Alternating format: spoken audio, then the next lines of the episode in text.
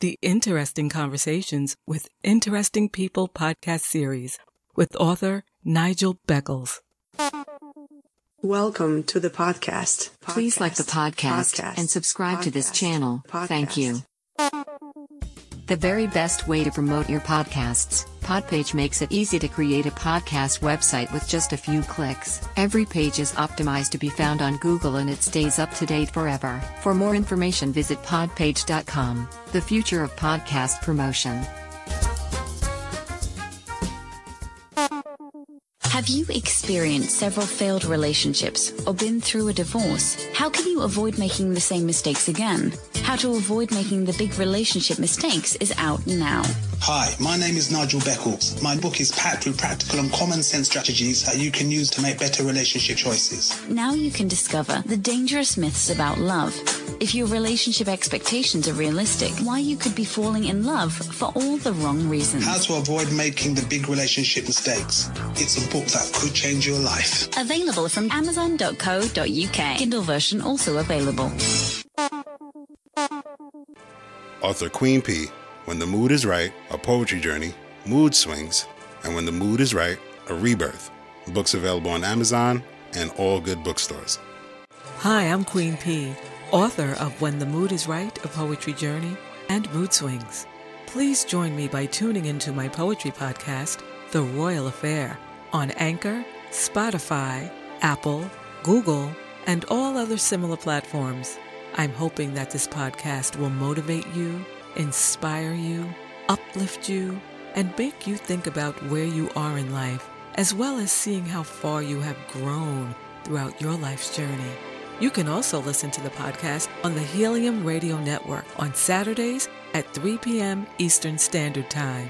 You have entered into the Royal Affair. Join Queen P for the Royal Affair Poetry Podcast. Get ready for takeoff.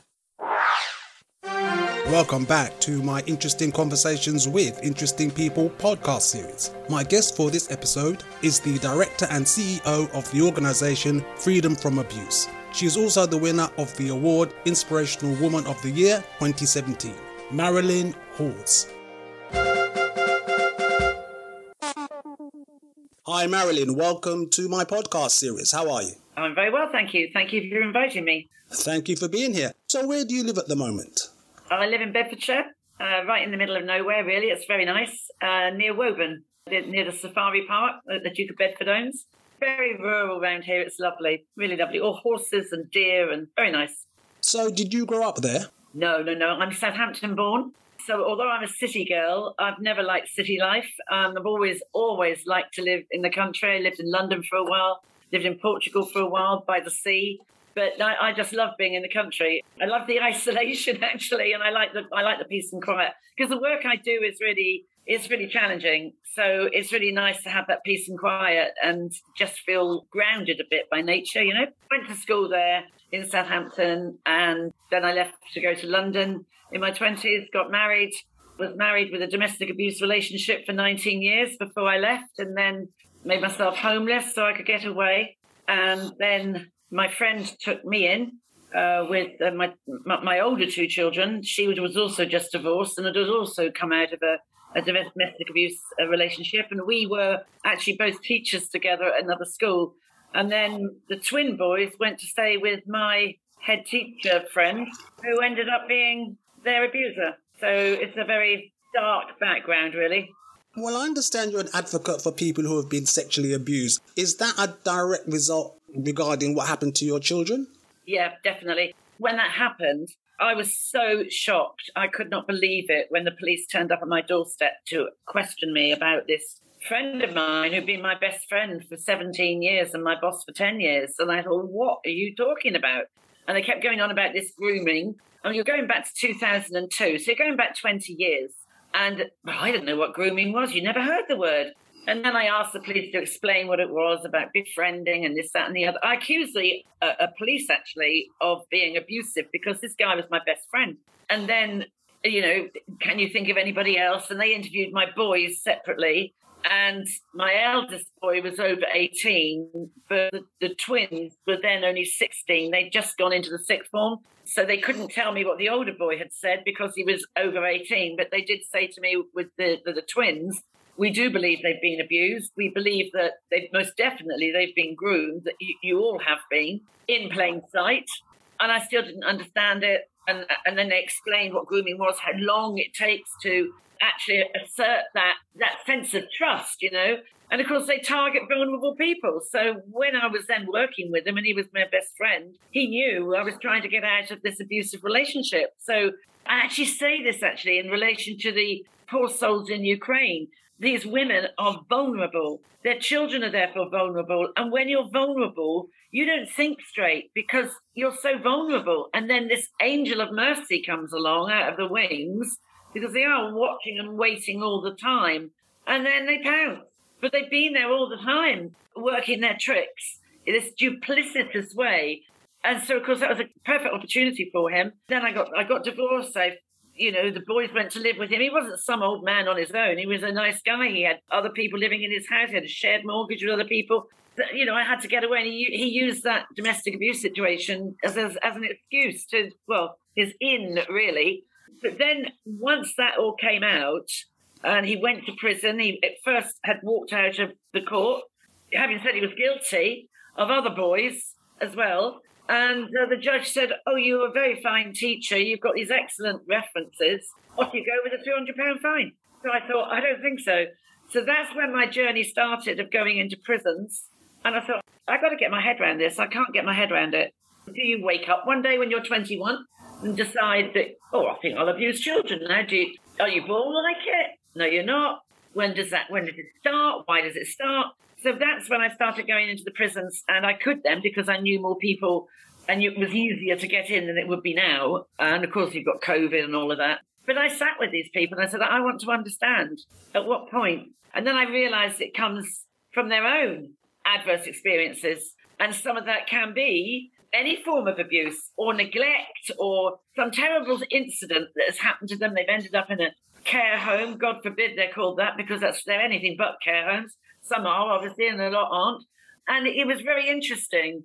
I could very quickly understand that they also had had terrible experiences. So actually, were also victims themselves. And, and it's all about the behaviour. The behaviours are never picked up. So, Marilyn, you created an organisation to support people who have been sexually abused. When did you begin your organisation and what's it called? It's called Freedom from Abuse and it's a CIC, so it's a community interest corporation. So instead of having trustees, we have directors. We'd done the charity route and it was just, oh, the number of trustees that would say, oh, yes, I want to be involved in this, helping people that have been abused. And then they realize how challenging and how tricky it is and how difficult it is. You're dealing with broken people all the time. They join, they'd resign, they join, they resign. And in the end, it was my lawyer that said, if I were you, I would change over to a CIC. So you can have, you know, your directors can work for you, whereas a trustee can't. And also, you can still take donations, but you have to give a percentage of your profits back to a charity of your choice, which is absolutely fine. That's not a problem. But then I thought to myself, well, hang on a minute. The first very few years, it was all about the grooming. I, I was passionate that if I missed it, other teachers would miss it, other mothers would miss it. How could this possibly occur? So I was very focused on the grooming and the sexual abuse. And then, of course, I began to realize that actually all the abuses link like the Olympic rings. If you've been sexually abused, you've also been physically abused. You've also been emotionally abused. You've probably been verbally abused. And then I got into it longer and deeper, and I realized that with sexual abuse, absolutely comes domestic abuse and animal abuse. Those three, three things link together. So you can't dissect it. So then I started thinking, right, we've now got to extend our training to let's look at, because that was my other thing that I really had experience of, let's look at domestic abuse and see how that links and the harm it does. So I wrote this course called Gotten and Afraid because I remember in my situation, you think the children are asleep. No, they're not. They've got their ear to the floorboards listening to what's going on. And little people and bigger people sense atmospheres. So even if you're not throwing things like missiles across the room, they sense that very chilled, horrible silence. And in my case, it started off with gaslighting and then coercive control and then also verbal abuse and emotional abuse. All of that was wrapped in together. And towards the end, it became physical. So I call it Forgotten and Afraid because you think, well, the children have to be afraid when they hear someone saying to their mother or their father, I'm going to effing kill you if you don't do that or if you do that. They can't run, they can't get away. So I'm absolutely thrilled that last week the Crown prosecution is now being passed that children who are in the middle of a domestic abuse situation, that is now a criminal. It is abuse and it will be seen as abuse through the Crown prosecution law courts. And I'm so pleased to see that happen because we've got to listen to children more. And, and it's that toxic shame that silences everybody. And what I would say to anybody, the abuse is not your fault. The person did this for you and made you feel guilty. So in domestic abuse, you're always told it's your fault. Oh, if you hadn't said that, I wouldn't be thumping you if you hadn't done that. So if you're a nice person, you know, you like do take that blame on. But then I started extending it even more and I thought, well, hang on a minute. I looked at my ex husband's childhood and I thought he actually had a really weird childhood. So, does this go back to it? Do you grow into becoming a domestic abuser? Because are these people also absolutely committed to power and control? Because that's what it is. And I thought, well, we've got the paedophiles that only want power and control. Is it the same with domestic abuse? And yes, it is. And you know, it's really chilling so we have um, another course that we do for the younger kids, like say from 14 year olds upwards, recognizing we call it beauty or the beast. Are you going out with a diamond or are you going out with an arm? You know, how would you know? Because you don't suddenly become a domestic abuser. And when I go back to the early years with my ex husband, when we were dating, the writing was on the wall. He was already doing things that were completely unacceptable. He threw a bowl of hot soup at his mother once because she hadn't laid the table properly. And it was like about a month before we got married. And I remember saying to my dad, that was dreadful what he did. Said, oh, well, you know, you know what he was like. I mean, I got married in 1976. So in those days, parents didn't say like they might now, like, you know, are you mad? Don't go near him. He was, like, oh, I'm sure he'll change. And of course they don't. They don't change. So the day I got married to him, we went to Jersey for our honeymoon, right? And I was there going back to the 70s when people have many more manners. And I said, I just want to call my dad to thank him for a lovely wedding. No, you're not doing that. You're married to me now. And I thought, what? And then he said, sit down. We're at this hotel, just arrived. Sit down. I'll get you a drink. And don't do what you normally do. Don't start talking to people. What is going on? Some big red flags there. And I'd only been married six hours. So, Marilyn, how can people contact you?